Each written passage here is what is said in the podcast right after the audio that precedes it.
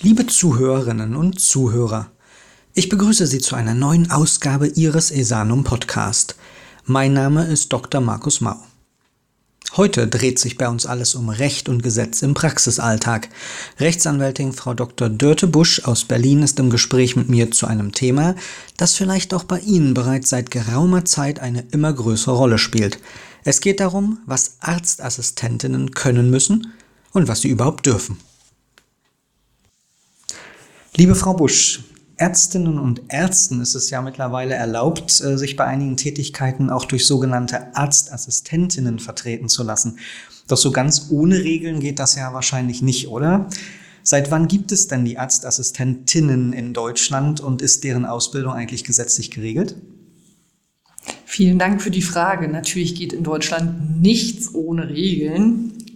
Ähm, das hat ein bisschen seinen Hintergrund in dem sogenannten Arztvorbehalt, der in Deutschland gilt, der besagt, dass ärztliche Leistungen grundsätzlich persönlich von einem Arzt erbracht werden sollen. Die Arztassistenten oder auch eben Physician Assistants sind eine relativ junge Berufsgruppe. Der erste Studiengang fand 2005 hier in Berlin an der Steinbeis Hochschule statt.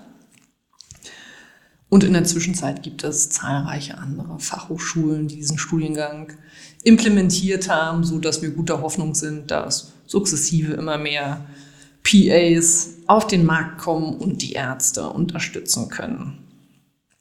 Gesetzlich geregelt ist das Ganze leider nicht. Wir haben hier noch keinen wirklich gesetzlich anerkannten Beruf, leider Gottes. Was wir allerdings haben, ist ähm, ein abgesteckter Tätigkeitsrahmen, der von der Bundesärztekammer, KBV und dem Deutschen Hochschulverband Physician Assistants abgestimmt wurde, wo zum ersten Mal die Grundlagen definiert wurden, wer soll diese Ausbildung machen können, was sind die Ausbildungsinhalte und welche Leistungen sollen am Ende durch PAs auch wirklich erbracht werden dürfen. Das bringt uns ja dann schon zur zweiten Frage, nämlich was der Arztassistent oder die Arztassistentin denn nun eigentlich können soll. Total viel. Ich bin also wahnsinnig überwältigt gewesen, als ich den Ausbildungskatalog gesehen habe. Zum Teil haben die in ihren Rechtsausbildungen weitaus eingehende Kenntnisse als bei uns der durchschnittliche Jurist. Das war schon sehr spannend. Darüber hinausgehend natürlich die gesamten naturwissenschaftlichen Grundlagen, Physik, Chemie, Bio, Statistik, alles was dazugehört, medizinische Terminologie natürlich, Anatomie, Physiologie, Patho, Pharma und Toxikologie, dann die gesamten Grundlagen der klinischen Medizin, aber eben auch die Randbereiche, wie schon gesagt, Recht, Ökonomie, Informatik, Qualitätsmanagement, ein sehr wichtiger Aspekt. Ja, und dann natürlich viel, viel Praxis, um das Know-how, was sie sich aneignen, auch ja, durch stetiges Üben zu perfektionieren. Mhm. Und auf der anderen Seite steht ja der Arzt oder die Ärztin. Was darf die denn oder er äh, eigentlich aus rechtlicher Sicht dann überhaupt delegieren? Ich bin schon total dankbar, dass Sie nach Delegation fragen. Ganz häufig werde ich nämlich nach Substitution gefragt, nach dem Motto, oh prima, was kann ich alles von meiner Arbeit abgeben, ohne mich jemals wieder darum kümmern zu müssen. Das ist völlig richtig. Die deutschen Ärztetage haben sich sehr klar dahingehend ausgesprochen, dass PAs wirklich nur auf der Grundlage von Delegation arbeiten sollen. Wir zäumen mal das Pferd von hinten auf. Ich hatte Ihnen ja schon gesagt, dass wir den Arztvorbehalt haben. Das heißt, ähm, Leistungen, die höchstpersönlich vom Arzt erbracht werden müssen, sind grundsätzlich nicht delegationsfähig. Äh, Alles andere ist delegationsfähig. Nicht delegationsfähig, also das, was der Arzt wirklich, wirklich selbst machen muss, ist die Anamnese, die Indikationsstellung, invasive Untersuchung des Patienten, versteht sich von selbst wegen des hohen Risikos, die Diagnosestellung und natürlich die Aufklärung und Beratung des Patienten dann eben mündend in die Therapieentscheidung. Das ist mal der Kern der ärztlichen Tätigkeit. Und jetzt kommt der PA als Helfer, Helferin dazu. Und das sehen Sie schon in der Formulierung in dem Papier der Bundesärztekammer. Sie haben, Sie, Sie haben eine helfende Rolle. Das heißt, als Aufgabenbereiche sind definiert die Mitwirkung bei der Erstellung der Diagnose und des Behandlungsplans, die Mitwirkung bei komplexen Untersuchungen, die Mitwirkung bei der Ausführung eines Behandlungsplans, bei Notfallbehandlungen, Ähm, ein großer Schwerpunkt wird tatsächlich in der Kommunikation gesetzt, Informationsaufnahme, Informationsweitergabe. Da sieht man eine Hauptposition der PAs und im Prozessmanagement nur tatsächlich Steuerung der einzelnen Dinge und die Teamkoordination. Dokumentation natürlich, das ist sicherlich eine Sache, über die jeder Arzt auch sehr froh ist, wenn da Hilfe ihm angedeiht, Hilfe bei der Erstellung von Arztberichten. Das sind so im Wesentlichen die Kernbereiche der PAs. Mhm. Und äh, wie sind dann die Ärztinnen und auch die gegebenenfalls Mitarbeiterinnen, die dann als Arztassistenten unterwegs sind, in einem solchen Delegationsfall rechtlich oder versicherungstechnisch abgesichert? Gibt es da Regelungen oder ist das äh, freies Feld? Das ist tatsächlich eine hochspannende Frage. Also grundsätzlich haften Sie ja als Arzt einmal aus dem sogenannten Behandlungsvertrag und einmal deliktisch. In ihrer Berufshaftpflichtversicherung sind ihre Angestellten Ärzte, Weiterbildungsassistenten und das nichtärztliche Pflegepersonal immer mit umfasst, müssen sie auch angeben.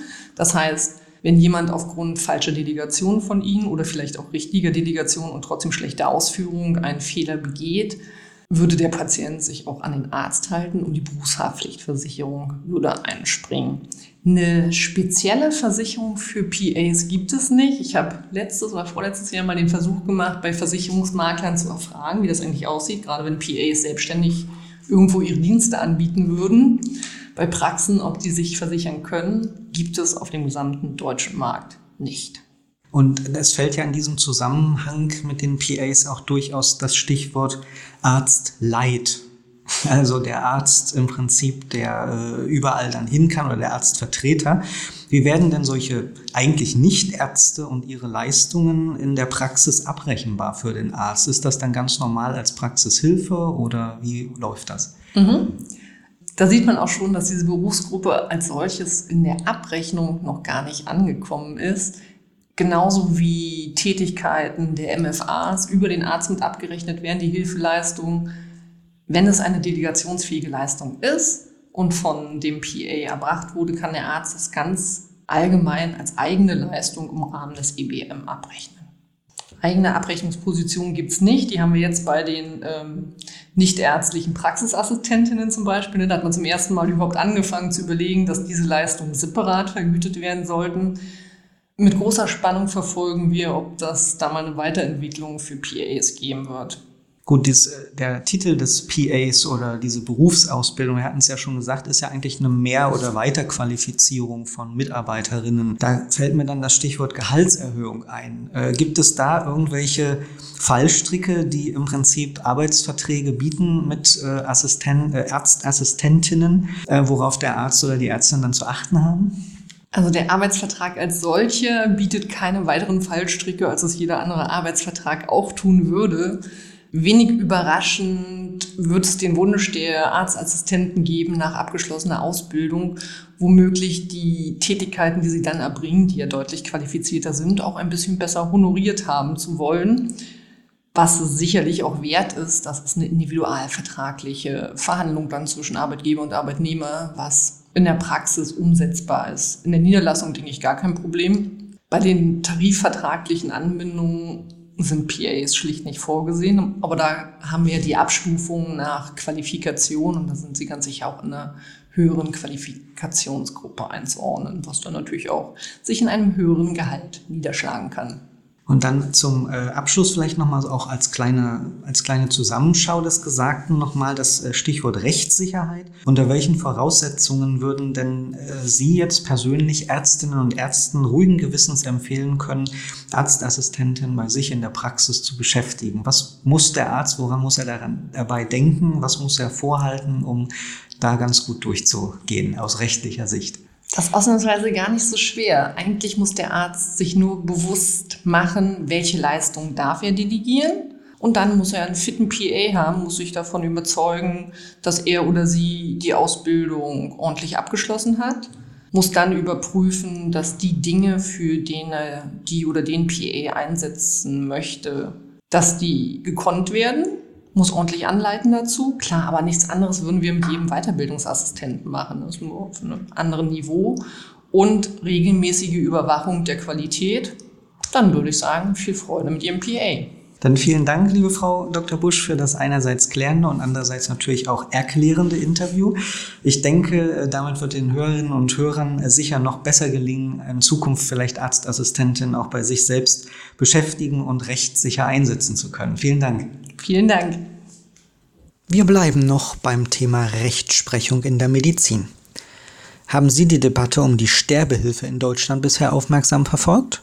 Falls nicht, hier kommt Ihre Kurzzusammenfassung. Im Sommer dieses Jahres hatte der Bundesgerichtshof ein Grundsatzurteil zur Sterbebegleitung getroffen. Demnach kann ein Arzt nicht dazu verpflichtet werden, Patientinnen nach einem Suizidversuch das Leben zu retten. Zumindest gilt das dann nicht, wenn die Entscheidung zum Sterben freiwillig und bewusst getroffen wurde. Unter anderem ging es hier um den Fall einer chronisch kranken 44-Jährigen aus Berlin, die 2013 ihr Leben beendete. Ihr heute 70-jähriger Hausarzt hatte ihr damals ein sehr starkes Schlafmittel verschrieben. Davon nahm die Frau eine mehrfach tödliche Dosis ein, informierte den Arzt, der daraufhin nach der wenig später komatösen Frau sah, aber ihr Leben nicht zu retten versuchte. Gemäß BGH-Urteil rangierte hier das Selbstbestimmungsrecht der Frau deutlich über der ärztlichen Pflicht, Patientinnen zu schützen. Dennoch, Patientinnen dürfen in ihrer Entscheidung nicht unter Druck stehen und müssen Zeit haben, ihre freie Entscheidung wohl zu durchdenken. Diese beiden Grundvoraussetzungen flossen ebenfalls in die nun veröffentlichte Urteilsbegründung mit ein. Nur so ließen sich zukünftig nämlich gefürchtete Dammbrüche bei der Sterbehilfe vermeiden, so die Richterinnen. Mit diesem Ausflug in die Juristerei sind wir für heute auch schon wieder am Ende unserer Podcast-Sendung angekommen. Vielen Dank fürs Zuhören, bleiben Sie gesund und bis zum nächsten Mal, Ihr Dr. Markus Mau.